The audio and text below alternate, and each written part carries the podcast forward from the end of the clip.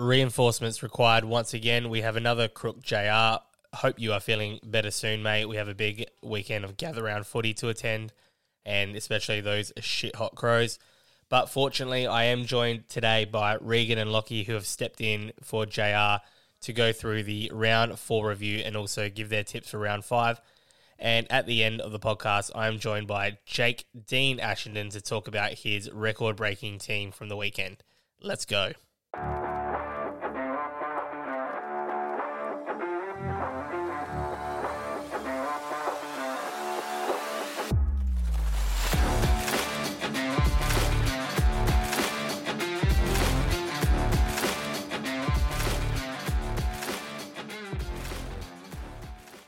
Called in the reinforcements today because we have another Crook JR for the second week in a row. And these two were itching to get on after some pretty stellar performances on the pod previously. And it would be good to see them duke it out because you haven't uh, been on the podcast together yet. So I'm joined by Reegan and Lachie. Let's start with you first, Reegan. How are you today? Yeah, good mate. Glad to be uh glad to be back on. I I, I feel like me and Norman have been kept separate for obvious reasons because we probably can't be in the, the same virtual room together because of the hatred we have for one another. That hatred tends to only go one way, and that's uh actually no, it probably does go both ways depending on how ar- arrogant you're being. So uh, that's fine. Uh, Norman, how are you today? G'day, Dylan. Uh, g'day, listeners. Uh, happy pass around to you and uh, and Reegan and, and to everyone uh, following the pod today. What a cracker start it's been. All right, let's quickly talk about pass around because that was going to be my first matter of business. Uh, how did pass around come about? Um, what instigated it? And I guess what do you hope to see from the remainder of the week with pass around? Oh, look, I just like to see a continuation of of what's already happened. Some some absolutely massive trades. Uh, the Laird Merrett trade, huge. Uh, the Cogs Guthrie one, huge for Grady, very poor for Jono. But you know, it's just about uh, that festival spirit, Dylan, um, that we've got with gather around this weekend, and and I just thought, what a way to to really um, incite some um, some cheer and some positivity within the league, and and get blokes talking to one another once again. Despite you know the vitriol that Reegan has brought to the league, I think you know there's ways that we can get around that. I've spoken to about three different people regarding trades today, and all three of them have said, I'm a little drained with trade talk. Can we try again tomorrow? So, from that respect, I'm not sure pass around's a roaring success so far. Oh, early days, early days, and it did start hot. Reegan, you going to get involved in pass around? Yeah, I've I've I've dabbled a little bit uh, so far. I'm I'm I was trying to think back the other day actually. I I don't think I've made a trade yet, not even like a shitty little one. But um, yeah, I, I don't know. I, I, I look at these trades like what's essentially because the second leg didn't mean fuck all and Guthrie for Cogs and just wonder when one of those is going to drop in my inbox because they haven't yet. Hence why I haven't been trading because uh, I've I've not been delivered an absolute uh, box of chocolates on a platter like Jono has done to Grady today, which has been unfortunate. But I'll I'll, I'll get involved if the time is right and the deal is right. So hopefully around the corner, there might even be some discussions between myself and uh, one Lachlan Norman at the moment. Ooh. Possibly, yeah. There was going to be a suggestion if we had more time, but we're recording this relatively late at night, at least for you, Reegan. You'll be in bed in an hour. Um, I was going to see if we can negotiate a live three way trade on air, but the more I thought about it, we'd need about four hours and it would probably eventuate with, I don't know, one of us spitting the dummy and not even bothering. So uh, maybe that's an idea well, for we'd another. Have, we'd have to wait for teams anyway, so be a three a three day trade. Do we though? I'm happy to run the gauntlet. If anybody's uh, interested in Zach Guthrie, the now primo defender, you're more than welcome to have a crack while on the pod. Oh, Mills for Guthrie. Done. Send it. Done. All right, we don't want to be here for very long. Let's launch into get him off. Fucking get him off. Yeah, um. Get Minson off! He's coming off. Get him back off. Get him off. Get him off. Get him off. off. Rocket, Rocket, we can't hear. Only one of us have a get him off today. I did throw it out to all three of us. I can't think of anything. Reegan didn't respond, but Lachie, you got back to me almost immediately and said, "Yep, I want to go after one thing in particular." So, microphone's yours. What's your get him off segment for this week? Well, look, I think this will actually resonate with the two of you because I know that I've spoken to both of you about this before. But my get him off for this week is the extended bench. Okay, it's 2023. We now have a rolling lockout. We have people with bets on, which is extremely important. we have fantasy leagues such as ours that we're talking we're talking life and death. Like, let's be real. And we've got blokes like James Jordan and Brandon Parfitt on my bench with little fucking purple uh, dot next to them after being named uh, ins on uh, on the Thursday night, and then when we finally get there, they get axed. Why, when we have emergencies, do we need an extended bench at all? Answer that question for me.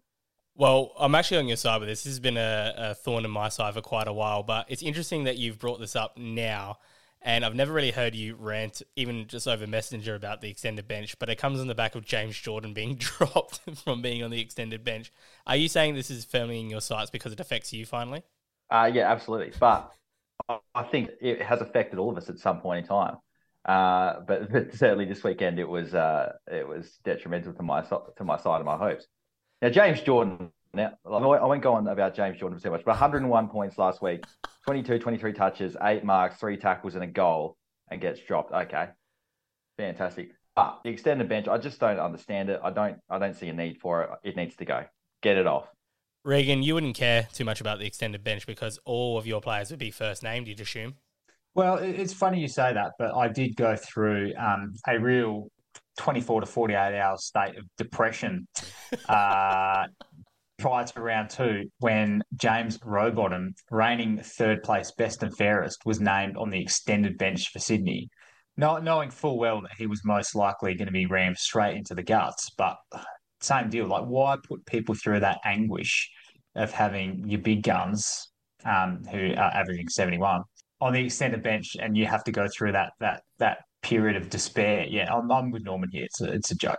Nah, it, it is a joke, and it sounds silly, but I would say over the last, and I don't know just because it's become bigger in our lives, but fantasy itself has probably grown in the last two or three years. I guess as a competition across Australia and AFL fantasy is becoming increasingly popular and this affects that sort of stuff. So as much as you know the the AFL, I guess rules and regulations want to keep the extended bench, it's pissing off a lot of your fans. So why why are you keeping it when realistically those teams are actually selected on Thursday night and they're not going to change? That's right. And yeah, I think and- you know the AFL at the moment has a class action against them for concussion. I think there's another one coming from me and the other fantasy players affected by the extended bench. Um, we'll get together. We'll get the lawyers on board and and the AFL can expect to hear from them. Well, it's a mental health issue, so I agree.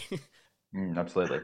Um, yeah, and I know I don't want to take this podcast to a serious place to to make a serious comment. It is actually pretty archaic of the AFL not to acknowledge the fact that, like we said, a lot of people get a huge portion of interest out of playing fantasy or possibly even betting. Not that I want to broadcast that, but yeah, things like extended bench. But old like above all else, the the fucking buy rounds just create this absolute nightmare situation for what's probably what a couple hundred thousand that play fantasy. Like, surely you want to keep them on side, keep them engaged with the game, so that they might actually continue to go to games and spend money. Yeah, I, I, would, I would have thought that it would just make sense to fucking do the split round, get rid of the extended bench, and just look after people a bit more the three of us agreeing on uh, something is pretty rare. So it must be a pretty universally hated concept for that to happen. That was get him off for the week. Lachie, thanks for stepping in for JR. We really appreciate it. We are going to move with a pretty quick pace throughout this podcast. So let's get into the games for round four. Some big results, one in particular, which I'm sure, Reegan, I'm going to let you get your teeth stuck into a little later on, but we'll save that for, I guess, towards the end of the podcast. We want to keep people listening. Let's start at the very top, which is my game versus the co-host who hasn't showed up for two weeks. Not sure if anything uh, should be read into that in terms of the co-host that I have uh, didn't show up the week before our game and hasn't showed up the week after. But the revolving doors, sixteen oh nine, big score from me. I'm gonna try and talk myself up as much as possible. Defeat the collective mind Galaxy Brains, fourteen fifty four in what was actually a closer game than what it looks like on paper obviously I had a first hand viewing experience, but Rowan Marshall was on track for about 180 points at one stage. He was absolutely flying and then got subbed in the third quarter. And that sort of put a dent in JR's score. And then he had Conor Nash go off uh, with concussion in the second or third quarter. That basically ended the game. So it should have been closer than what it looks like. I think I probably still would have had enough to get over the line, but yeah, definitely uh, flattered the uh, I guess percentage total, even though that we're not really looking at that this year. Um, shout out to Will Day, who's now caught with two day suspension. You enjoy your rest. Uh, sorry, two week suspension. You enjoy your rest. Young King, another 100 for him. Uh, Andy and Took doing their normal thing, and Charlie Curnow going massive. Have a look, listen to some of these names because this will just probably anger both of you. Mitch Owens, 121. Jayden Hunt, 99. And then Harry Sheezel, who has quickly become the most important fantasy player to ever play the game, 121. Any thoughts on uh, our game before we move on? Well, I think firstly that I think 1454 is about where JR's at. I think he massively overperformed last week. And I think off the back of blokes like Sheezel, which are just pure ass picks. I mean, i will give him credit. Mitch Owens was a good get, a, a relative unknown. Um, so so credit to him there. But blokes like Shoal dropping the hundred last week, and you know, you just can't expect that sort of thing. So I, I think that's about where JR's at.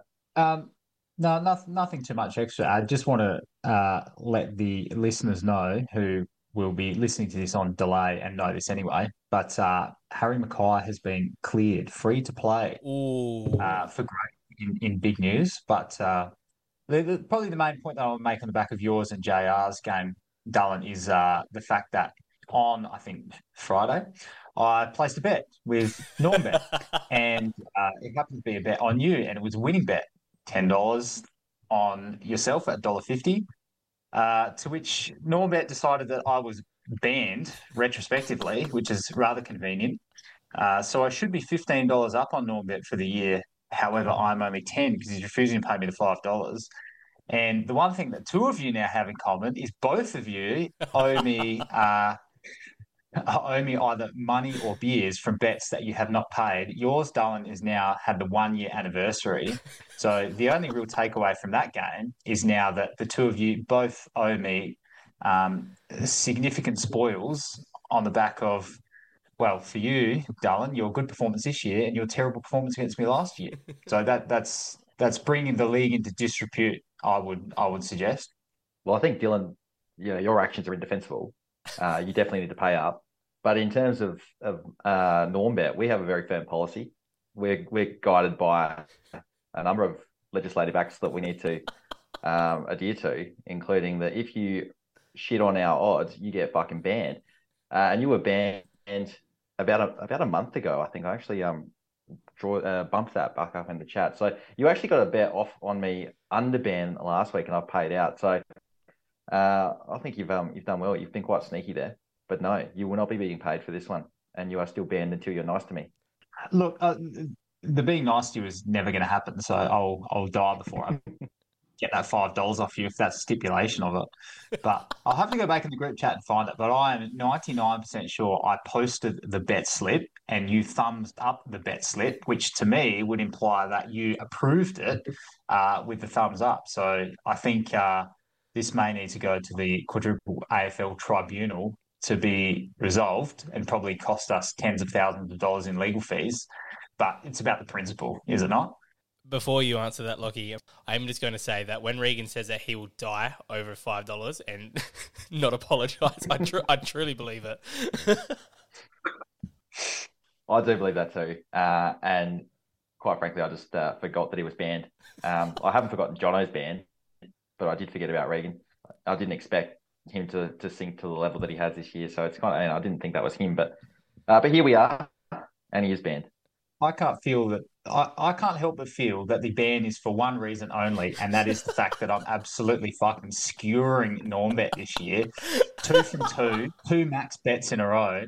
Um, there's there's only so many losses that that Davies can throw up to to support my victories. Although Davey has taken you for a nice little thirty dollar collect on the weekend too. So he did, uh, yeah, he's, look, he's dropped out half in, back. I, I understand that we were going to keep this brief, and we've spent 15 minutes on one game talking not even about the game. So I'm gonna, yeah, uh, I'm calling. I'm going to leave it there. But you, you both know that you're uh, you're a pair of low dogs, and you owe me beers and money. I'm calling it. That's time. Uh, you can take your norm bet chat to the group chat, and we're moving on. The doors go to three and one, and JR Collective Mine. Galaxy Brains go to two and two. Reegan, you're up next. You just had a big rant, but I'm going to throw it over to you to talk about your game.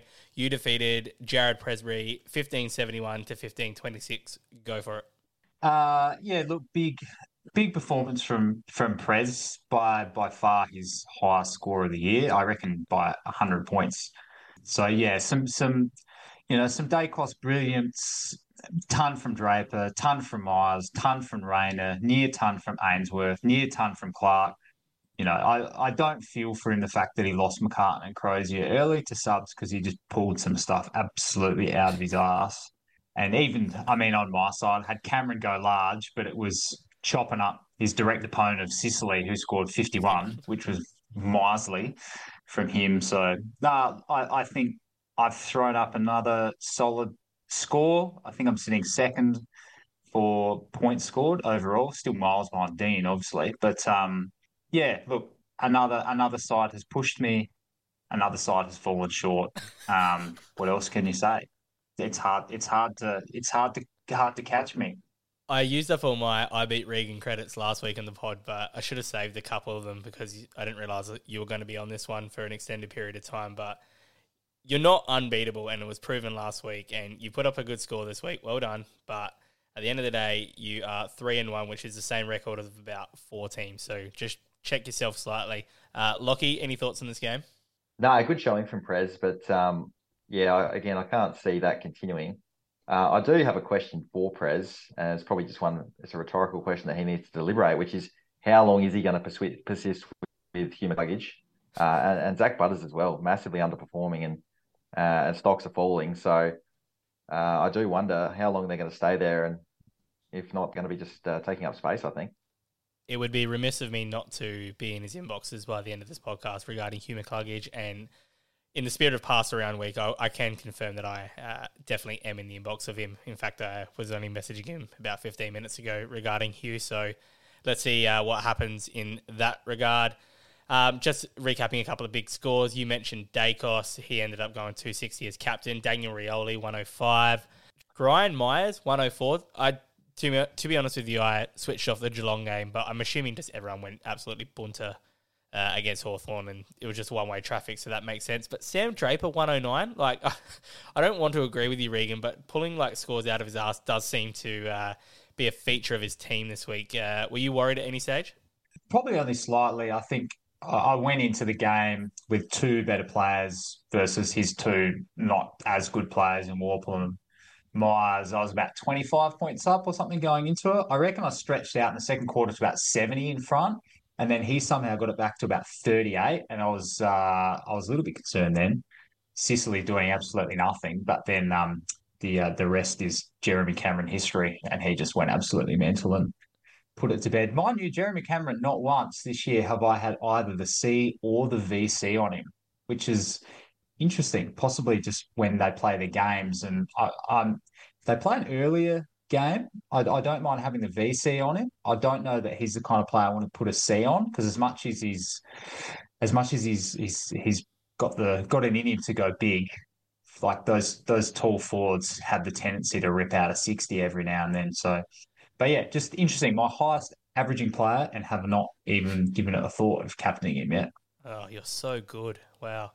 Um, Correct one last note to end on. Shout out to you. You finally got a serviceable ruck score. I'm sure that won't continue, but of course, you don't have any issues in the ruck department, so you're all fine. And we'll move on.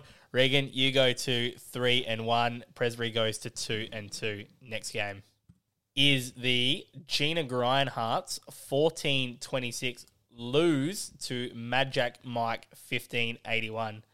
Oh boy, where do we start? Let's go Grady first. Um, for all the hoopla that was surrounding Grady from preseason hype to round one win to now round four, staring at one and three and semi blowing up his team. Although with a pretty good trade this afternoon, there's a lot to be said, I think. So I don't know whether it's Paul Grady. Toby Nankervis going down with a pretty serious uh, injury that required surgery. Jack Graham also pinged his hammy. That was an issue as well. But Regardless, I'm not sure it would have been enough to get over the line for the Mad Jacks, who have bounced back and posted a decent score of 1581, like I mentioned. Brodie Grundy, uh, 123. Tim Taranto going all right. Jake Stringer, of all people, 101. Actually, now I look at this, this is just scores out of his ass. So, is what it is. Any thoughts on this game? Yeah, look, there, there, there's a little bit on both sides of this game, isn't there? There, there really are there's some serious, serious concerns for Grady's uh, continuance in the league. I think that has to be said. Um, uh, look, I, I think a spoon is looking a little bit more likely than we thought a couple of weeks ago. I'm just looking through this side. Nathan Wilson, 46. Blake Hardwick, 46. Elliot Yeo, who was the great white hope for Grady, 52. Brady Hough. Who the fuck is Brady Hough? 23. Uh, yeah, that's a that's a worry. And then with, with big big Nank out, uh, yeah, I, don't know where the scores come from. Um, and then conversely, for Jono, Chase Jones 89, Mac Andrews 61, like Liam Stocker 90, please. I, I do have a, a nice little nice little story about Brady Hough too, who um I, I tried to go back and find it. I couldn't actually find it in writing, but Grady did make the comment to me that he had very high hopes that with the injury woes of West Coast, Brady Hough was going to have a fantastic little opportunity to go big in his side before ripping out a um a highly respectable 23 on the weekend. So look, I, I think with with Jono's side, up until now, there was some decent players with some decent scores and a bit of out the arse stuff. I think this week was just like absolute pure, utter out the arse stuff. Uh, Agreed. Grady's side is absolutely reaping the benefits of selecting players like Yeo, like even Bailey Smith, who everyone had a real. There, was just a cloud lingering over him. He he, I think, has just made some some poor decisions and picked some players that others avoided because they were worried that they may not be there when the whip's cracking, and lo and behold, they are no longer there when the whips are starting to crack. Don't want to make this the Brady Hough podcast, but I've just looked at his stats from the weekend, and I was thinking with a score of 23, he's either been subbed in or subbed out at some point. No, he's he's had 85% time on ground for uh, seven touches and one mark. So Brady and Grady both need to lift. Uh, Like you wonder, 87 percent time on ground for 23. Are you actively avoiding the football? like how how how does one score that? Oh, I I don't know. It, it does it does raise that age old debate of, or that that uh, age old assumption that fuck me if I was out there I could have scored more than twenty three like in eighty five percent game time. You know, surely you're just going to shark a little soccer out the back through the big sticks and um, pull off a twenty five or something like that. So yeah, pretty pretty piss poor from uh, both Brady and Grady. Speaking of age old debates, before we wrap up this game, I have a question for you. Currently sitting here at round four, who would you least like to be? Grady Hudd, Adam Leach, or James Davies? That is tough. Uh, I think I'd like to be Leachy. He's about to go off on the trip of a lifetime. Yeah, so, true. uh, Fantasy I think, wise. I think that's okay. Yeah, when, but then the other two, that's tough. I mean, Davies did get the chocolates on the weekend, but lives in fear uh, constantly uh, for his own safety. So, so that is a worry. So, I mean, maybe Grady. At least he has the potential to change things. So, yeah, probably Grady. Grady. And Reegan? Yeah, I was going to say the same thing. Like, look, Leach about to go on a fantastic holiday. Love to be in his position. Davies, enough said. Uh, look, I think that there's genuine claims. Leach, Leach has got strong violin claims, no doubt about that. Davies' side, unfortunately, is perhaps going to continue to pull this shit out of his ass and be better than we thought. So there's claims that Grady is the the worst side in the comp. If looking at the ratio of like bad luck versus talent and drafting, I think he's almost the optimum mix of um, disappointment. You never mix your words, do you? Grady Hard goes to one and three. The Mad somehow go to three and one. Mad are a weird team. That's what I'm going to end the well this game on. They just they don't look likely, and then all of a sudden they look likely, and then just as quickly they go back to looking unlikely. So I don't know if that's going to be a theme throughout the year, but we'll keep an eye on that. Uh, next game, what was touted as the blockbuster, the Friday night game when I put up the quadruple AFL fixtures in the group chat last week, uh, was Rainy or Parade versus Slippery Licorice, John Madison's. Echo ended up losing this game 13-87 to John 14-26, uh, a game where defense was highly regarded clearly. Very strange not seeing Echo hit 1400 and the way John was traveling not even going close to 1500. So little interesting takeaway from that. Jordan Dawson is now performing like Jordan Dawson, which is a bit sad for me, but that's okay. Brad Crouch, as per normal, just doing what he does. Mason Wood, who we thought was going to be out for about four weeks and has miraculously made a return and dropped 100 for uh, Echo there. Didn't help that Tyler Brockman got subbed with 13, and Ben Long dropped the 30, and he also played the entire game. And I'm pretty sure was playing off halfback, so I'm not sure how that works when St Kilda absolutely flogged Gold Coast, but is what it is.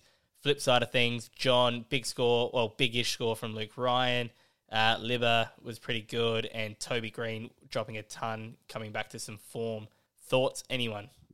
It's it's probably not damage control, I don't reckon, for Echo. I'm just looking at his side. You know, Short will be back in a, a few weeks. Walsh is going to be back, which may have sort of a, a an almost Duncan like immediate effect, like uh, Mitch Duncan had for for Keefe. So it's it's probably slightly concerning for Echo because he's had some primos go big here.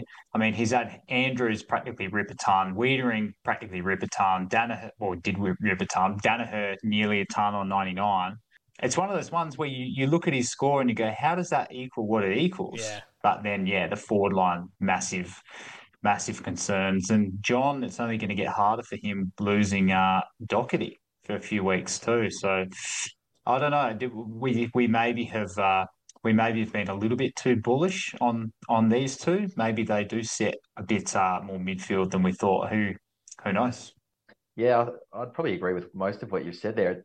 Especially when looking at the Raiders score there, just going and you go, how like Dawson two forty eight. You know that's a massive score. Crouch one one twenty five, Wood one hundred and two, and and only get thirteen eighty seven. But there are some stinking scores there, but I, I would think long term, I couldn't imagine Echo's too concerned with the bench that he's got there, the talent to come back. Uh, and I'd agree with, with the Doherty out hurts.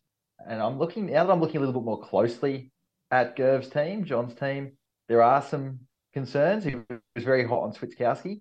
Mm. Uh, I'm not so sure that's a long term thing. I'm a little bit worried about blokes like Aidan Corr, Zach Tui, uh, even Jayden Laverde to, to some degree. Uh, Jye Caldwell not a known scorer. So maybe a few more questions than we thought. Yeah. Yeah, that's it's funny. You have a loss and a low score and the doubt comes. Uh, but but less so for Echo, I think. I think that's you can put this one down to a bad week. Yeah, just looking at John's uh, team, it's amazing that like just what a loss does in terms of viewing a team differently. Because last week I looked at this exact same team who dropped that monster score and I went, oh yeah, that'll be sustainable. You know, that's going to keep happening. This will keep happening. And now I'm looking at like Zac Bailey, 54. That happens more frequently than what we give credit for. Like you said, uh, Switkowski, can't we say his name? Switter, 48. That's going to happen. Um, Jye Caldwell is so hot and cold, it's not even funny. In fact, he's averaging 63 at the moment. I just, yeah, maybe maybe John isn't as good as what we first thought, which is probably music to our ears um, because it looked like it was going to be a John Dean runaway 1 2 there for a stage. Yeah, like, you know, John uh, John has been very quiet this week. Uh, so maybe this is um, this loss has kind of shaken his confidence. I don't, I don't know. You were trying to get the gag out, and you're already laughing before you did it. uh, Echo moves to now two and two, so not panic stations, but thought it'd be a little more improved than that. Uh, John goes to three and one, but just uh, yeah, just a few indicators that things might not be all rosy at Slippery Licorice Park.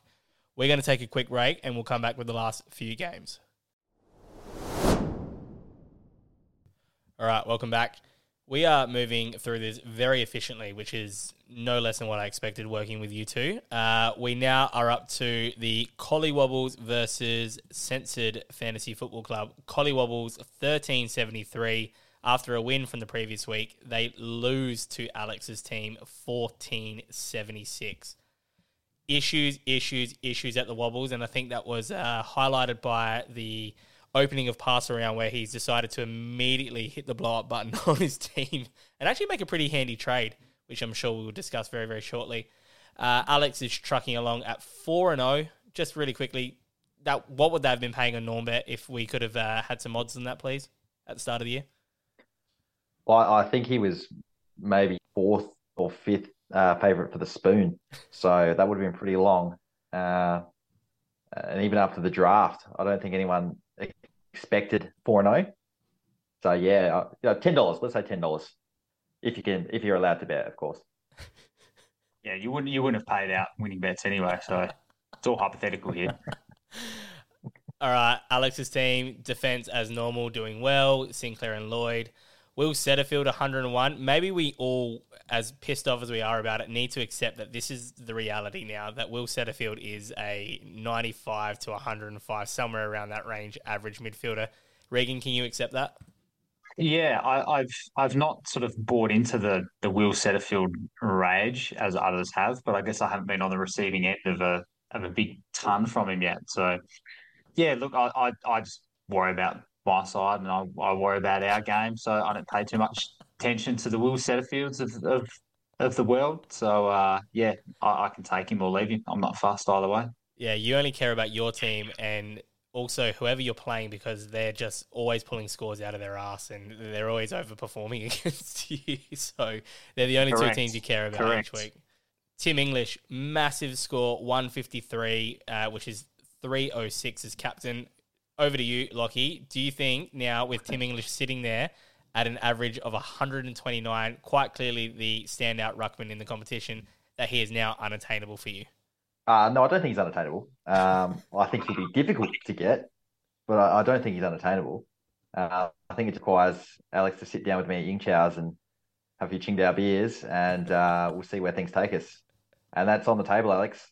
B Will's team, we need to spend a bit of time on this because he's recently blown this up. So he had he traded out his captain for the week, who actually performed pretty well. Zach Merrett, 111, and B Will's words uh, to me were, "Oh, he's frustrating me. He's frustrating me." Zach Merrett is currently sitting at an average of 106 and has dropped a ton every single game that he's played. So I don't know what's going on at the Wobbles that your captain can cause you frustration, but yeah, that's saying something. Uh, Lachie Weller, 111, very good, keeping Constable well and truly out of that team. Saligo, 91. That would have to upset you a little bit there, Norman. Uh, yeah, oh, yeah, uh, but he's hot and cold at the moment. He's a young player, um, and the trade was necessary. Uh, I needed a defender, so yeah, no, I still think it's a fair trade. Ollie Wines, who has now moved out of Beeble's team, dropping a 48, which is concerning for Starcy, but I would have assumed Starcy saw those uh, teal, black, and white colours and couldn't resist. Just a quick side note that trade, who wins, and do you think that uh, it's a big win for whoever does? What was the what was the summary of the trade again? I'm I'm I'm losing track. There's too many fucking big ones being dropped left, right, and center. Yep, I can uh, I can confirm that through it uh, for you due to the quadruple AFL Media Hub, which is our group chat uh, media files. It is uh, Zach Merrett, Ollie Wines, and Nick Newman to Starcy for Rory Laird, George Hewitt, and Liam Duggan. Yeah, I I, would say. I mean, I'm quite inclined to tip it in the favour of Stasi just because of the George Hewitt element. That's the one that probably is a little bit dicey.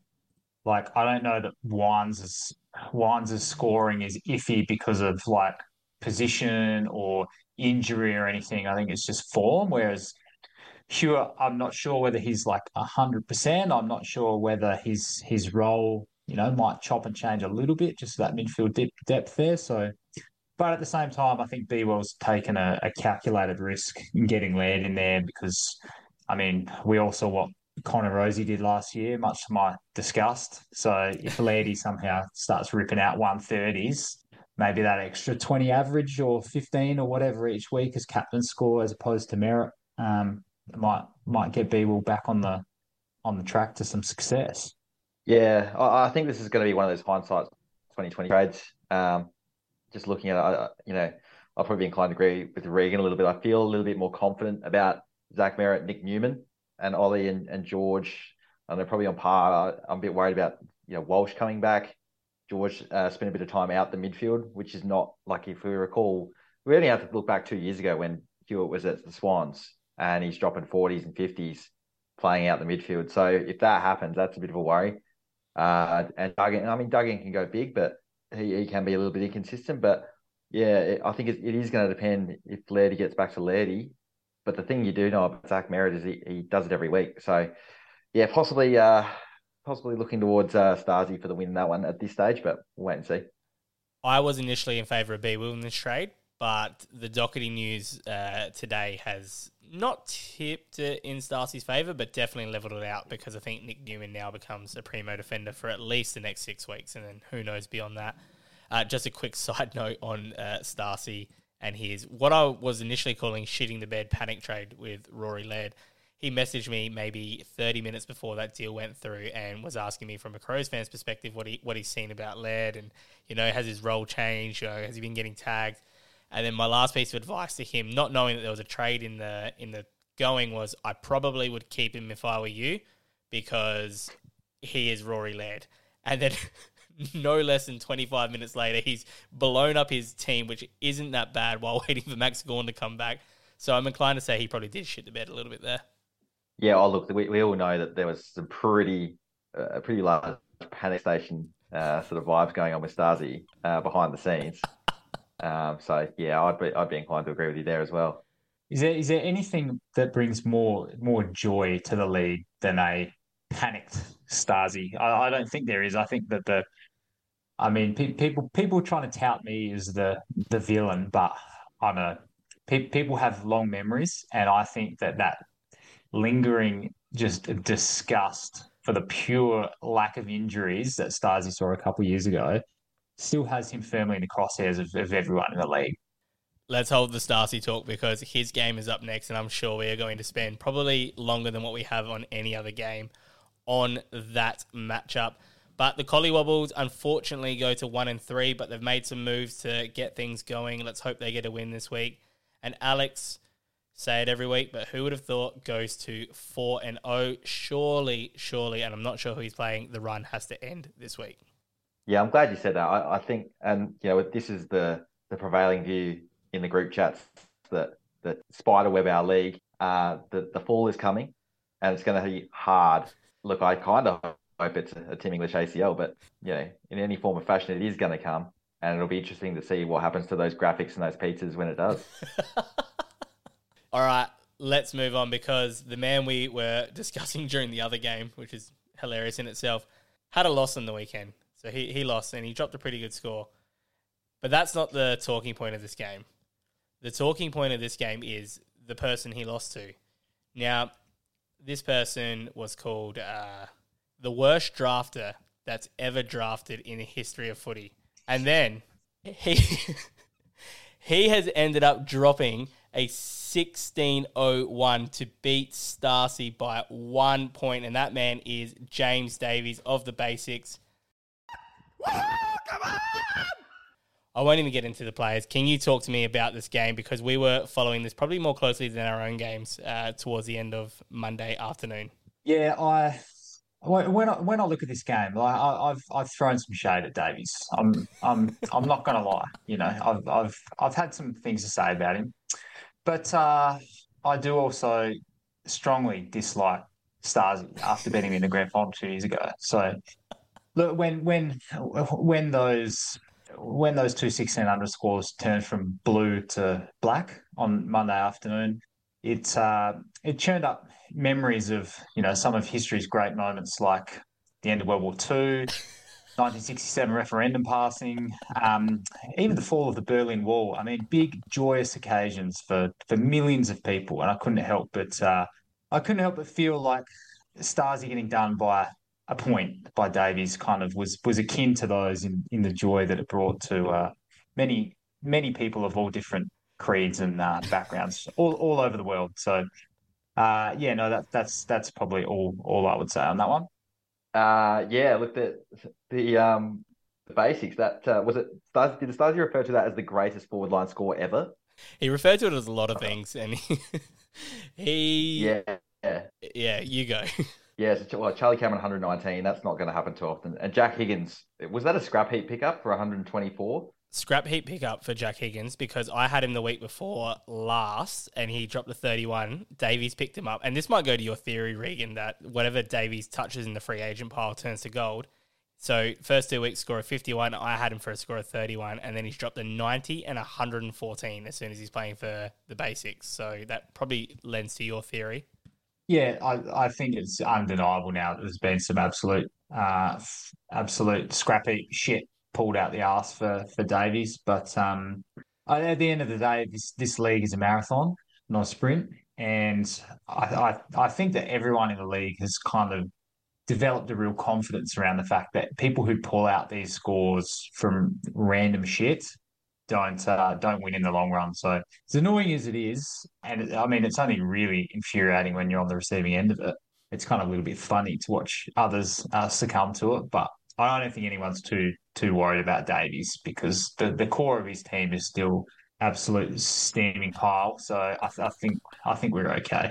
I don't think I don't see him being a final threat or a threat, a threat in general for just about anything other than being broken into.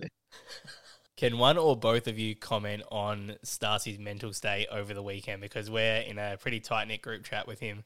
And speaking of roller coasters, this was just a one way down roller coaster that doesn't really come to a nice stop. It just crashes into a burning heap. And that's exactly how he sort of acted throughout the weekend. So, anyone want to comment on that?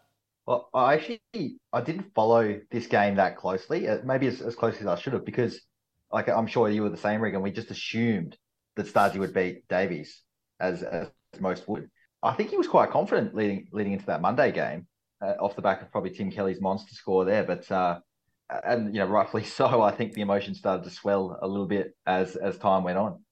Yeah, I'm just trying to have a look a look through the group chat here and see if I can find any um any any humorous little little vignettes from Stasi, but it's pretty much all just the, the ranting of a fucking madman who just knows that he's about to be uh, on on the receiving end of nothing but disdain from the from the league. So, no, look, uh, just funny, funny stuff, and another fantastic little little, little story, little moment, uh, which probably a presentation night will feature surely in our top five moments of the year. One would imagine, Yeah. right up there for me. And what capped it off so perfectly was, I guess, the result of the game itself in terms of how close it was, and the moment at the end of the game that could have swung it the other way and didn't. In terms of Karl, Karl Amon had a plus six, which brought it back to the one point that you see in front of you now in black writing. And then he also had the opportunity because he butchered the kick. It came straight back to him and he fumbled it, didn't get a stat, and that sealed Stacy's fate. So just very joyous, like the entire experience from a neutral perspective, especially a neutral perspective who's won their own fantasy game already and didn't have to worry about anything to watch it unfold. It was uh, it was one of the better Sundays I've had in a while. Fantastic result for the basics. You go to one and three. You probably achieve your first win, maybe 15 games sooner than what I thought you would. Starcy also goes to one and three, trading away always good players. Uh, pressure dialed up to 100. And I would say, Norman, you received quite a few votes last week for the most under pressure coach uh, from uh, an array of fantasy members. And I would say now, given that you won on the weekend and Starcy didn't, that could be flipping slightly. Yeah, look, this this year that the, uh, we've spoken about this. I think because it's such an even league, uh, the needle of the pressure gauge will be pointing to different people each week. I think, um, and it's Starzy's turn. Let's go to the last game we'll discuss in depth because I have Dean on to talk about his game. But it is your match, Lachie Norman. James Herd Immunity, 1395. Defeat Dyslexia Untied Adam Leach, 1313. Not going to say too much. I'm just going to throw straight over to you. Talk about your game. This was a disappointing game. Um, it's one of those ones where you come away with the wind, but you're a bit deflated. Like you, you sing the song without a lot of gusto. And look, I felt that I was going to lose, and it, because it was Leachy, I was I was kind of happy enough uh, with that loss. I'd much prefer that than to pretty much everybody else in the league um, to lose to Leachy. But yeah, there were some pretty pretty disappointing scores that occurred across the weekend after you know a reasonable start. But you know the James Jordan omission really hurt me, and that made me make a bit of a rash decision to to drop uh, Jermaine Jones, who was swooped on by B Will and dropped an 80 odd. Uh, and I've left Sonsi on, who scored a 55. But I mean, probably at the end of the day, what really hurt me was was the Mills 77 with the C. Um, but that game was just a stinking fantasy one. Also had Rozee with a 71. Park 89 was probably okay. But um, yeah, a, a lot of blokes. I think I counted seven of the blokes on the field that um, had their lowest scores for the year all in one week. So, um, yeah, look, the first first three weeks results didn't go my way a couple of times, but the scores are okay. This was a bit of a bit of a disappointing round, but um, I'm just hoping that the blokes have got their bad ones out of the way now we'll um we'll resume and uh, with pass around in full swing, I can't imagine that uh, the, the side will look the same uh, this weekend. Just going to flip it over to Adam Leach really quickly. Uh, Luke McDonald and Dangerfield, who are involved in that Tommy Stewart trade, both doing really well for the second week in a row. There are genuine claims that Leachy wins that trade, even with the, the Tom Stewart doing a Jesus like miracle of healing healing his leg uh, within a week after given four weeks by the Geelong medical staff but doing okay considering um, a few injury uh, results not going his way. He's still got Jack Steele on the bench. He's nursing Jarryd Lyons still, and he keeps racking up like 45 touches in the VFL, but I don't know how he gets a game in this team, so not sure how uh, long he can keep that up. What killed Leachy was Dylan Moore as well. So you both had terrible captain scores this week. Dylan Moore 132 as the captain. That is atrocious, and if that goes, oh, even if he scores, I don't know, like a, a 90-ish, I think he goes pretty close to winning. Yeah, give or take. Um, but yeah, look, I'm concerned for Leachy's team. He is jetting off to Europe on tomorrow, actually. And if you thought his team was neglected now, wait till he's in the middle of Europe doing absolutely anything but fantasy related things. Any concerns for his team, Reegan?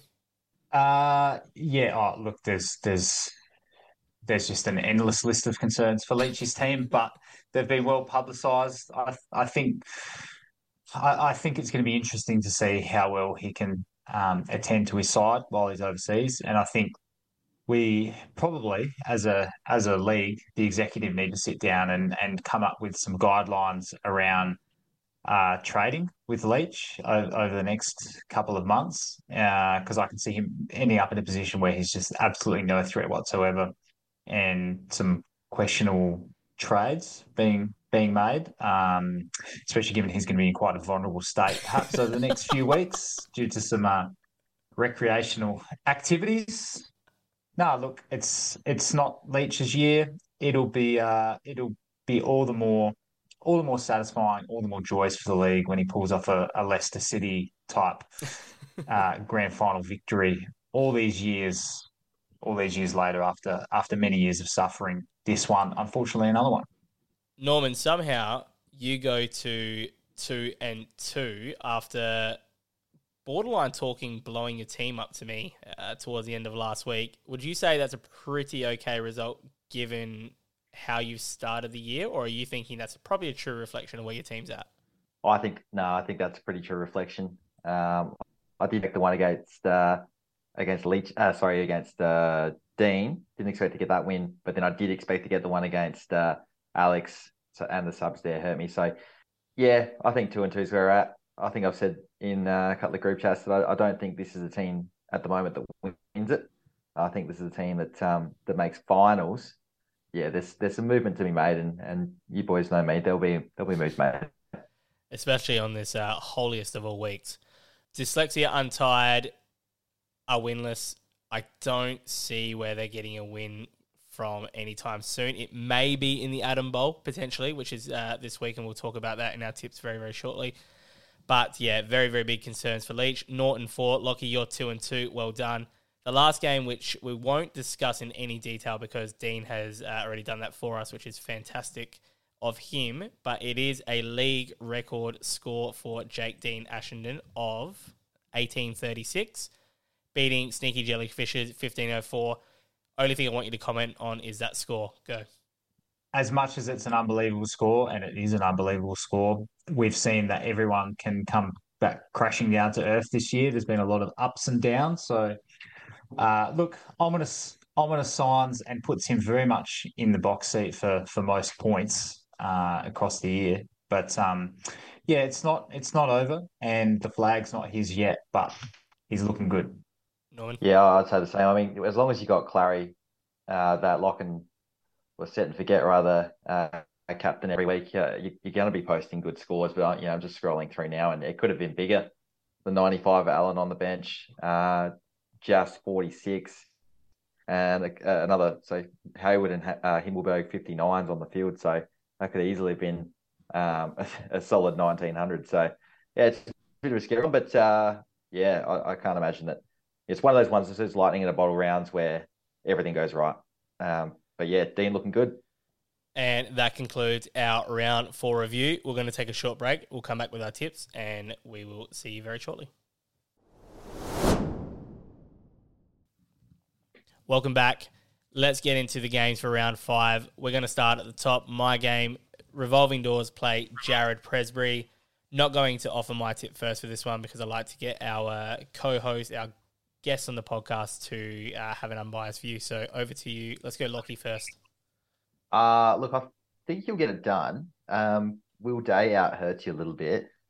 Uh, what's Ryan Burton's uh, status at the moment, Dylan? Uh, allegedly, according to uh, Port Adelaide superfan Starcy Dimku, straight back in the team this week. So hopefully he'll just do Okay. not a straight swap, but a, a relatively okay swap for Will Day. Yeah, no, I, I- think you'll get it done, but um, yeah, I think uh, Spooners might have a couple out. I can't imagine that Crozier or McCartin will play. They're not really covered at this stage. No, I'll tip you there. Agreed. Going to go with you. I, I don't see Prez cracking too many 1500s this year, and I think you've got um got one in here every every few weeks. So, yep, I'm going with you. And naturally, I'll go with myself. Also, next game is Collective Mind Galaxy Brains JR versus Majak Mike Jono, the Battle of Golden Grove. I am going to probably tip Jono, actually. I think he is starting to show some consistent enough scores to get the job done, and I just don't know where JR's team lies at the moment. So, Jono for me. Reegan? I, I don't know. I don't know why, but as soon as I looked at this matchup and I looked at the, I just glanced at the teams. My mind went JR. So I, I'm going to go with an upset. I don't know why. I just have a have a feeling. I think JR is the kind of person who lifts for big occasions, and we've got gather round, we've got pass around, and we've got the Battle of Golden Grove. It's it's it's just all happening. I reckon the uh, collective mind galaxy brains get up for this one. I'm, well, I'm not sure who's in control of JR's team at the moment. He, he can't get up for the pod. I'm not sure if he has the ability to to you know effectively loophole. Um, that being said, I don't like Jono. Uh, I don't want him to win, and so I'm going to tip JR. Yeah, it's a very, very, uh, very good statement. Was sorry, a very accurate statement is what I should say. Uh, tipping with your your head and not your heart, clearly. Let's go to next game. DVTT Reegan plays Slippery Licorice. John Reegan, you can go last in this one. Norman, you can actually go first. Oh, yeah. Look after John last week. we- We've got some queries on his side. Um, Doherty out, and, and some, some just some question marks over some of the blokes on the field there. So uh, I'll begrudgingly say that I think Reegan will win. I actually think he'll win pretty comfortably this weekend. I think there was even probably room for improvement in your team last weekend, Reegan, with the Sicily score and so on. Unfortunately, I think you do beat John this week and you go to four and one. And I'm guessing, without probably having to ask you, you will be tipping yourself. Would be correct. Yes. Next game, Gina Grindhart's Grady Hudd play the 4 and 0 Alex McKenzie. I'm not tipping an upset here because I don't think Grady has the cattle for it, but he's made a couple of moves and I think he'll make it probably one or two more before this game takes place to probably make it closer than what it looks. And I just think Alex at some point needs to drop an almighty shit score. So it could be this round. But in saying that, I will tip Alex, Reegan. I mean, if if Grady didn't have Nant go down, and um, you know there was a, cou- a couple couple more things going in his favour, I wouldn't be opposed to an upset. But I just I, I don't see Alex going super big. He's only one one sort of average score from from English away from a dud one. But um, yeah, I, I I don't think Grady's got the capacity to get up. Even if Alex only drops to fourteen hundred, I think that's probably going to be enough. Yeah, I, I I'd be inclined to agree there. Look, so Alex is reminding me a little bit. Do you remember back in I think it was the it might have been the mid two thousands when North Melbourne went ten and zero because they had a really soft draw. Yeah. Yes. Yeah, I, I think that- distinctly. that's medicine. Yeah, yeah, I'm, I'm getting a lot of that from Alex, and I, I think he'll win this one just because I just yeah, there, there's just a few too many holes in Grady's side at the moment. But you're right, one one poor English score away. Look, it, it could be raining this weekend. Um, is against English is against the the fearsome ruck combination of Lycett and Finlayson. So you never know. Um, but I, I can't see him getting rolled. I'll, I'll go with Alex. Next game, Rainier Parade, coming off a loss, plays the man himself, Danger Club, Starcy Dimku. Reegan, you can go first. Yeah, this is uh this is this is a bit of a tricky one actually to pick. I think it's almost a it's almost a flip of coin. Um, I I think I'll probably go to I'll probably go with the Rainers, but there's no real reasoning behind that other than um, my just ongoing dislike for Stasi. So let's go with the Rainers. And that says a lot because you have an ongoing dislike of Echo as well. Yeah, that is that is that is true. Uh, and I feel like if there's there's one thing that brings us all together as a as a league is the fact that we all just fucking desperately hate each other's guts. So that's that that that's something that, that tears tears us apart, but makes us more more common with one another than we might like to admit. Yeah, I- I'm looking forward to this the the Souvlaki Bowl between the two Greeks. But I, I actually I, I think Stasi will do this easy. Um, Oh, I think at the moment Okay. Rainers are um, Rainers are battered. That I don't think that score last week will be a one-off. I think that he's probably another week away from uh, maybe if Walsh comes back. But you know, there's a couple of blokes there. There might even be question marks about playing this week. Uh, and and Stasi's score was was big, and I think he's I actually think he's improved his team for this week. So um, yeah, I'm going to go Stasi by by 100 plus. wow.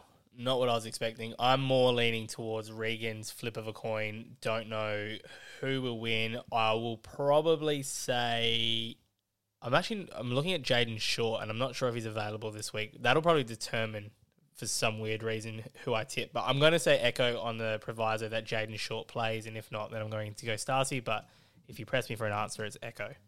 It would be a, a real um, big dick move for, from you, Darwin, to tip the draw and for that to come off. Fuck it. Let's do So, it. yeah. I- I'm tipping the draw. Actually, that's a great call. 50-50. Can't can't break him. It's going to be a draw this week, and I might even put a bet on What, what are for it. the what are the norm? Yeah, what are the norm bet odds on on draw? I mean, surely given an AFL game is about fifty one to one, and it's about hundred apiece. Like we're looking at what five hundred one to one for the draw. Oh, you don't have to worry about Norman odds, mate. So next game. I'm not banned, so I, I can s- I, I can still passionately barrack for other people to take you down though, uh, which I'm very happy to do. you have No, to. look, I'd, I'd probably I'd give 20s 20s for a draw. Oh, 20s for a draw. 20s. Jesus Christ. Oh, oh, oh, oh, okay. You fund it, boys. You're not funding it though. You, we're funding it because you keep taking well some of our money. is funding it. and Yes, you- correct. Yeah, James Davies is funding it. He's putting my kids through college. You also you also are uh, unashamedly fucking stealing from me as well, which is helping to fund it just quietly. No, I refunded you. we have four minutes until Zoom kicks us off, so we need to speed through these games. Collywobble play the Keefies. Uh, there's just no way. I love you, B Will, and we hope that you can get up this weekend because uh, one and three is just not where we thought you'd be at this stage. But Keefies are just a juggernaut at the moment, so Keefies for me. Yeah, I, I can't see any way that uh, the wall was go up here. But um, yeah, the the Roseworthy Bowl. it's a real rivalry around this one. Um, I, I was interested in uh, the fact that they're not choosing each other's captains this year, and I wonder who initiated the let's not choose each other's captains this year. Got a feeling it might, might be Dean, but uh, yeah, it's a bit of a shame that they break from tradition. But I think either way, I couldn't see uh, Dean losing this one. I'll add to that, Norman. I'm in the group chat with them where they decided not to do the captain option this year, and it was actually B Will that brought it up as an option first of all, I believe. And I encouraged Dean to not do it because I think he's a very good shot of winning those points for this year, and actually cost him a uh, a title of most points uh, for in 2021 against Darcy. So I think for his sake and for the hundred dollars or whatever you get for it, he should not do that. So uh, anyway, Reegan, your tip. Uh yeah, Dean, obviously. Next game, basics, play, you, Lachie Norman, you go last, uh, James Herd Immunity. I am pretty comfortable in tipping you to go three and two and get your season well and truly back on track. There is no way Davies pulls another 1600 out of his ass. Reegan, Yeah. yeah, agreed. It's it's it's pretty humorous how how happy we are just to fucking write off James Davies after ripping a 1601. But um agreed, don't see it happening again. I, I reckon this is going to be a sort of like a race to 1450 wins at this this game. Uh, I'm a little bit less confident. I think last week has, has shaken me a little bit of that score, even though we got the win. If James Jordan doesn't get picked again, it, it causes another bit of a section headache for me. So yeah, I'd, I'd, I'd like to say me, but um, I'm I'm not as confident. Um, but I'm certainly pretty confident that Davies will score 1600. Aren't we all? Uh, last game, Sneaky Jellyfishes play Dyslexia Untied, the European Vacation Dyslexia Untied. Schmidt just all over the shop. A nice score on the weekend of 1500. Couldn't get the win, obviously, in that record score, but you don't know if he's going to drop a 1350 or a 1550. I still think he's got enough there to comfortably see off Leachy in the Adam Bowl. Uh, Reegan, you're next. Yeah, I, I I can see I can see Schmidt getting a a real bad like copying a real bad captaincy score and Leach somehow pulling one out, although he's he's got really poor captaincy options. But if you know if if Leach pulls out a big captain score, Schmidt pulls out a poor one, maybe a sneaky chance of Leach getting up, good opportunity for him. But um, I, I can't tip him. Go Schmidt. Uh, yeah, I, I still think Serong has performed okay with the captaincy for Schmidt, but I'm not exactly sure if that continues. So that's always a worry for him. Um, but I think he'll get the job done here in Adam Bowl 9. Um, so Schmidt just. Uh, thank you for your tips. We're going to take a quick break. We'll come back and wrap up after this. Welcome back. Before we wrap up, I neglected uh, Reegan before when I said that only Lachie had a get him off segment, but very sheepishly in the break, Reegan came to me and said, I've got to get him off. There's something that's on my mind, and I really need to, at least before the end of the podcast, just get it off my chest. So, Reegan, get him off segment. What's yours? Yeah, look, I, I thought it would be remiss of me not to uh, not to throw in my ten cents worth for a, for a get him off, given that the the weather has been a a uh, constantly referred to uh, subject for for get him off, and I know you shit canned the Brisbane weather a few weeks ago. Mm. Look, we've got an absolute mover and shaker premier who was essentially declared the the winner on, on election night before the, the the voting slips even hit the bottom of the ballot box, and rightly so because he's an absolute weapon. But he shit canned Sydney for the amount of rain that they copped there and the amount of times that we see the Sydney test rained out, washed out, only for the football world to descend on Adelaide this weekend for gather round, and it is going to absolutely fucking hose down for three days straight, with the exception of the the Thursday night game. It is going to be an absolute mare. It is going to be a, a boggy hill. We've got a game in the Adelaide Hills who uh, those grounds get get shut down pretty much every season for about a month. So it's going to be an absolute bog. Look, disappointing, but at the same time, it's going to be fascinating to see no roof, no Marvel, uh, and nine games. At least eight of the nine games, I think, happen in some pretty shit conditions. So interesting, but also very annoying because I'm going to be standing on the hill, probably getting out on Friday night. So my my get him off this week is is the rain for gather round. The rain is an issue. I'm also concerned about the Saturday because the more I think about that Friday night, I think there's going to be at least six to seven quadruple AFL coaches on that hill with their partners. We've already booked a pre drink place, we've already uh, booked a post drink place. So I really think that the weather is probably the least of our issues that weekend, being all of us. Well, I'm almost 30 next month or the month after. You guys are already 30, and we know uh, how much of an issue hangovers can be at the moment. Uh, well, hangovers are an issue for some. Uh, my uh, paid paid partnership with Hydrodol. Um, I'll, I'll give a little sprig for them. Uh, grab some Hydrodol, boys. Take two before you start. take two in the middle. Good as gold. Uh, but yeah, I completely agree with Reegan in terms of the rain. Uh, it's it's going to be three days of slop, and uh, we, yeah, we would be hoping to see um, some good quality footy here and, and sun and, and you know show off the Barossa Valley and and our beaches and such. But uh, alas, not to be. The is is there is is there a genuine possibility though that that the pre-drinks just merge into the post-drinks and no one even bothers going to the football? Because I mean, if we if we're sitting, if we're looking at the radar and we walk outside and the only way to get to the football is across the footbridge and it's fucking going absolutely sideways, then I, I can promise you right now, especially given that we've got about six partners in tow who will probably all be doled up to the nines to go and, you know, get shit thrown at them on the hill.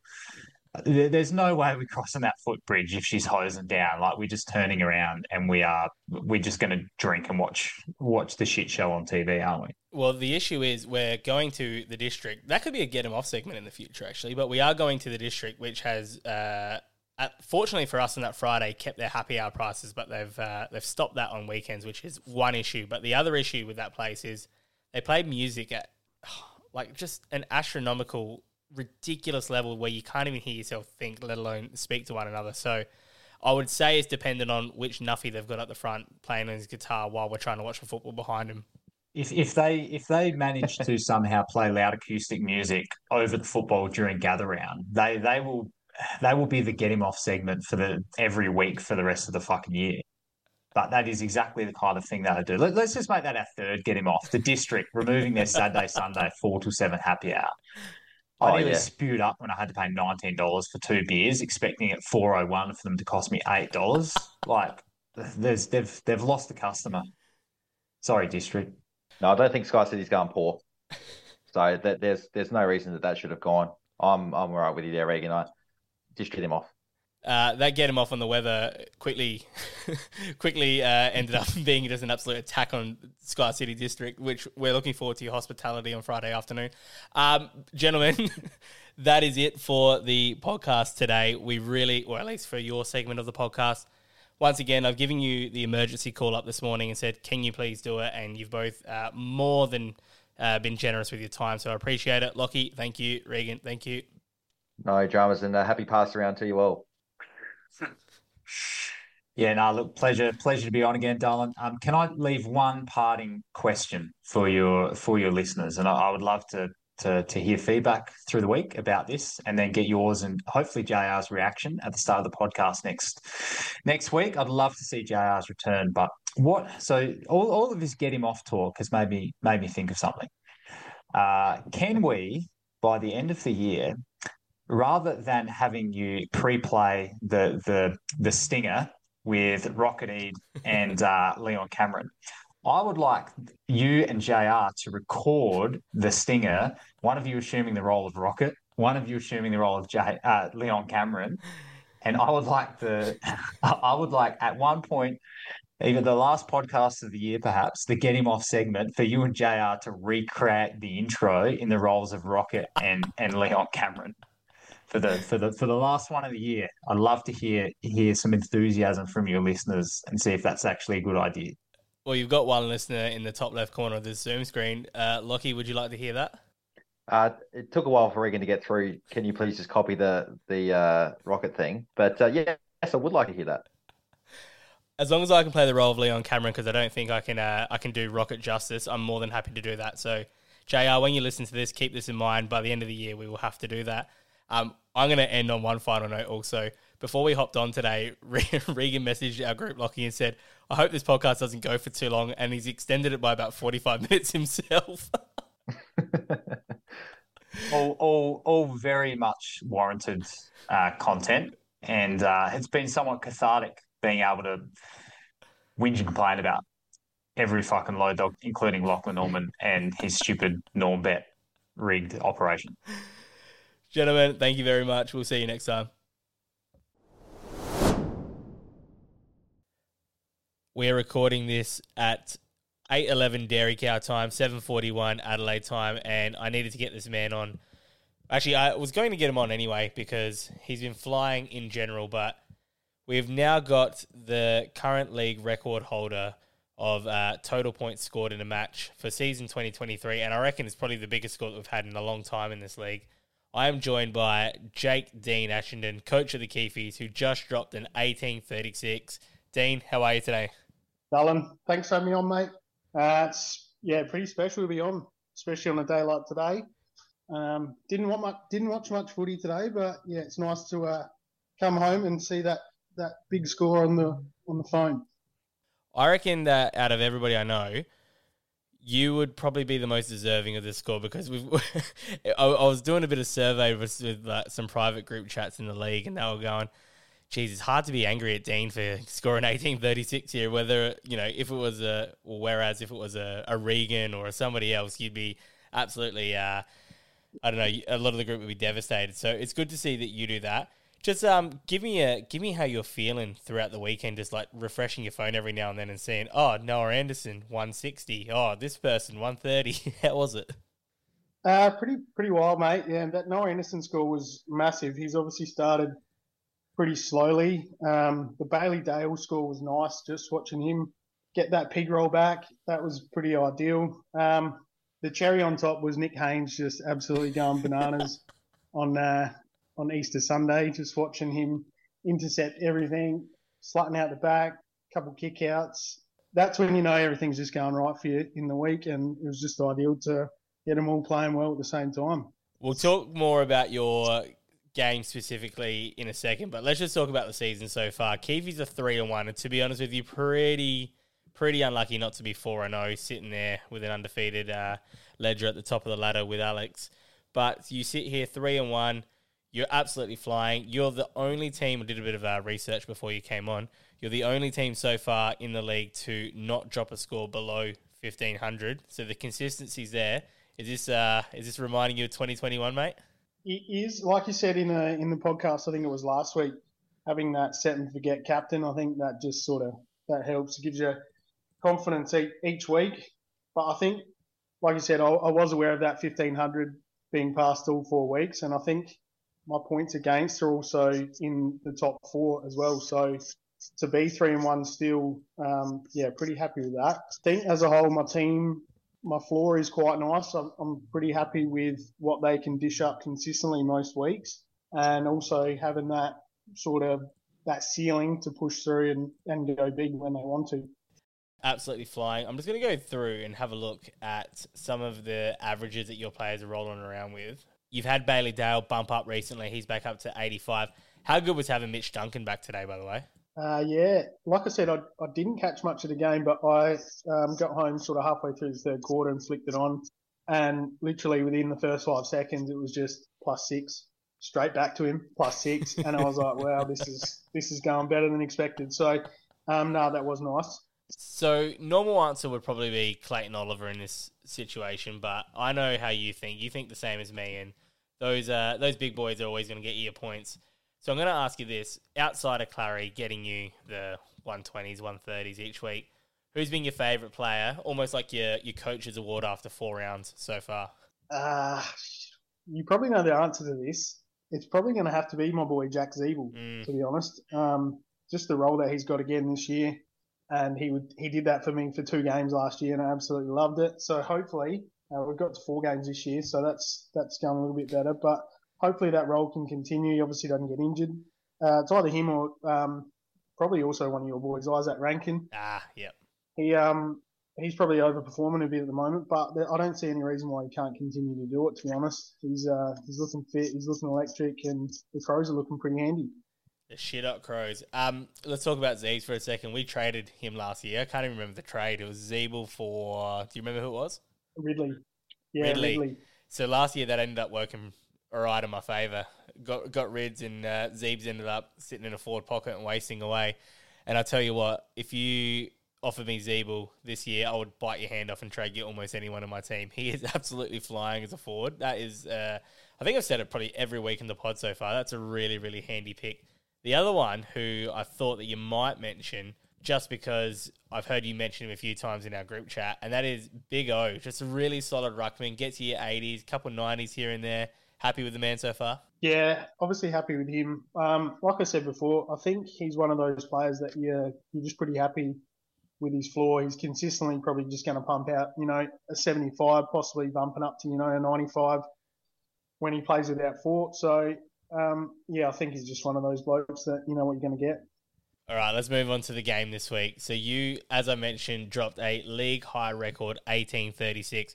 For context for the group, Starcy holds the record.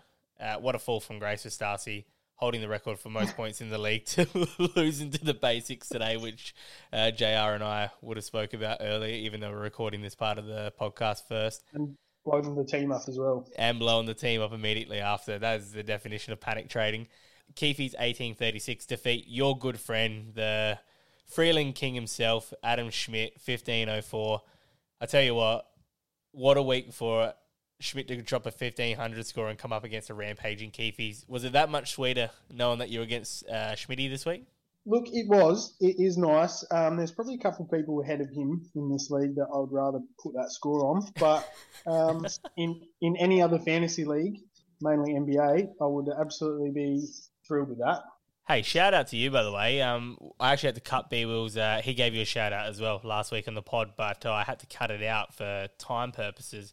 Um, shout out to Dean for his NBA fantasy win late last week. So this could be the double for Dino this year. How would that be? Mate, there's obviously a chance because someone had to win the NBA fantasy. Um, I'm, I'm not getting ahead of myself. That's something that you know I don't do very often. So I'll uh, I'll keep a lid on that. You're you're way too humble for this league, mate. We don't deserve you. Uh, let's go through your team to start with. I'm just going to quickly count because I haven't done this yet, but you've got one, two, three, four, five, six, seven hundred. So seven tons for players just to start with, and then you've got another. What's that? One, two, three, four players in the 90s.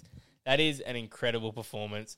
And I would say you mentioned it before, highlighted by Nick Haynes, who has just come from absolutely nowhere to drop a 134. Have you seen his stats from that game? Uh, yeah, so we obviously uh, were with family on Easter Sunday, but they had it on the TV. I was trying not to be a fantasy nerd, but I was, yeah, following, following it very closely, considering he was everywhere. Yeah, pretty pretty unreal game to be honest. I think the uh, the Nick Haynes All Australian is almost back. I think it was something like 17 marks. Is that what we said it was in the end? I think it was 17 marks, and I reckon it was eight intercept marks. Which, what, watching the game, he was just playing loose down back, and I think he did it the week before as well. So if he keeps that roll up, I'll yeah be very happy. What's terrifying about your team from a competitor's standpoint is that you've got like someone like Oscar Allen on the bench who can't even get a game in your forward line at the moment. 95 who is just sitting there wasting away. And I thought I was, I thought I had bragging rights with uh, J Max sitting on my bench and just sort of occupying space. But I tell you what, if you're dropping almost tons on the bench and you can't even fit them in your team, you know you're going all right. Yeah, look, he's another one I'm pretty happy with, to be honest. Uh, he was taken pretty late in the draft. Look, I was just, I was just a bit worried about how the West Coast forward line would function against Melbourne this week. So knowing I had the game sort of wrapped up probably didn't matter anyway. But as you do, you overthink things probably too much. And yeah, sat him on the bench, and there's a couple of scores that he would have easily jumped over if I'd just left him on. But um, yeah, he's another one I've been pretty happy with. For Schmitty, same old, same old. It's a pretty decent score with lots of uh, middle of the roads, you know, 70s, 80s, 90s. But he did have a couple hundreds this week from the Riverland King himself, Mason Redmond. Didn't captain him. I uh, didn't captain him on 128. Wouldn't have mattered anyway. Uh, Cho Sarongi, he also did all right with a 106 as captain. Oh, sorry, 212 as captain, 106 in general. You got any fears for Schmidt's team, or you reckon he'll come good eventually? Uh, look, I think it's been spoken about many times on the pod and in, in the group chat. I think Schmidt's team is is deep on its day, and obviously a couple of scores there with Houston and Blakey 72, Hopper, even Sherrod just a 71. But like you said, I think that captain's corny he it's either Redmond or Serong who he can sort of count on. Um, but outside of that, I don't think there's much more there. And you know, with scheduling and stuff like that, it's hard to you know pick the right VC and and get the loop in in time. So I think that's going to be his issue there. And obviously his forward line wasn't too bad this week, but yeah, last week I think there was a total combined score of probably under 200. So yeah. I think there's a couple issues there, but I think he'll be right. He, he's obviously down the bottom at the moment. I think uh, another pleb finals is probably coming for Mr. Schmidt. I reckon he would be, if you had to compare it to an NBA team, he would be OKC right now. He would have the most assets that he could deal, but he's just not. He's not swinging any deals at the moment. There's probably two players he could package up there for a primo. There's you know a couple of DPP options he could swing for you know a really solid midfielder or something along those lines, but he's just holding. He's sticking sticking to that at the moment, old Schmidt, and we'll uh, we'll see how he goes. After the trade that's just gone through, I wouldn't be surprised if Laddie has a couple of slow weeks. If uh, Will and Schmitty maybe conjure something up, and I wouldn't be surprised if I see Laird on uh, Schmitty's team in, in a couple of weeks. I wouldn't be surprised if Laird doesn't play a game for the Wobbles. He could be on the move already. I've been pegged as this uh, manic trader, the guy who you know will do the most trades and so on. But I reckon just by sheer like pure blow it up sort of spec, I reckon B Will's got me covered. he he makes almost as many as me, but also just does the big boy ones as well.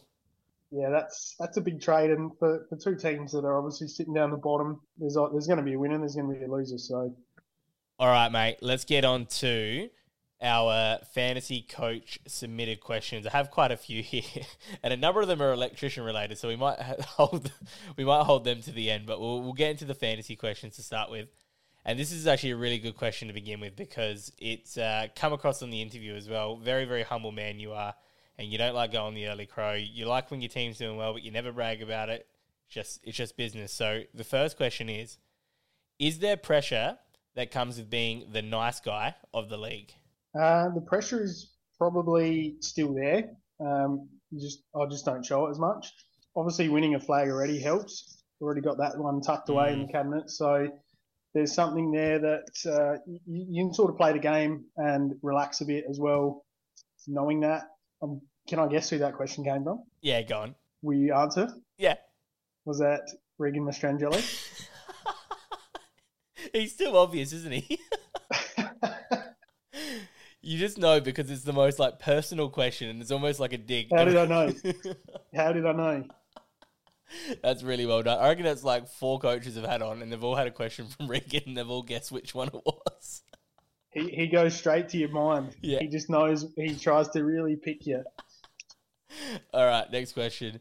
Describe your emotional state every time Clayton Oliver is involved in any sort of potentially injury riddled contact this season.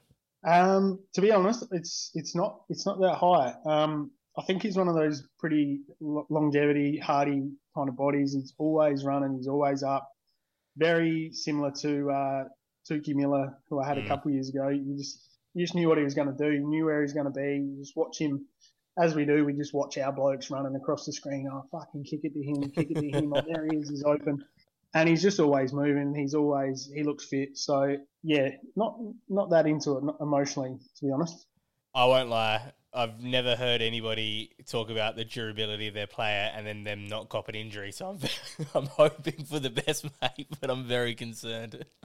The podcast cursed. The podcast curse is coming. Well, that's the next question. I've got it sitting right here. Let's ask it now. Do you believe in the podcast curse and should you be worried? Well, clearly at the moment there is a podcast curse. So uh, I am a little bit worried going into gather round playing Beetle, who normally does have the wood over the Keefies. So uh, hopefully we can knock that one off and, and knock the podcast curse off as well. That'd be good.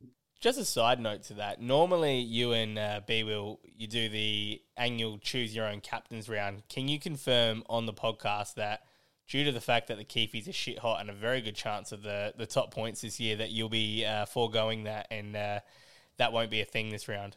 I can confirm 90%, if that is an answer. I can almost confirm that that will not be continuing this year.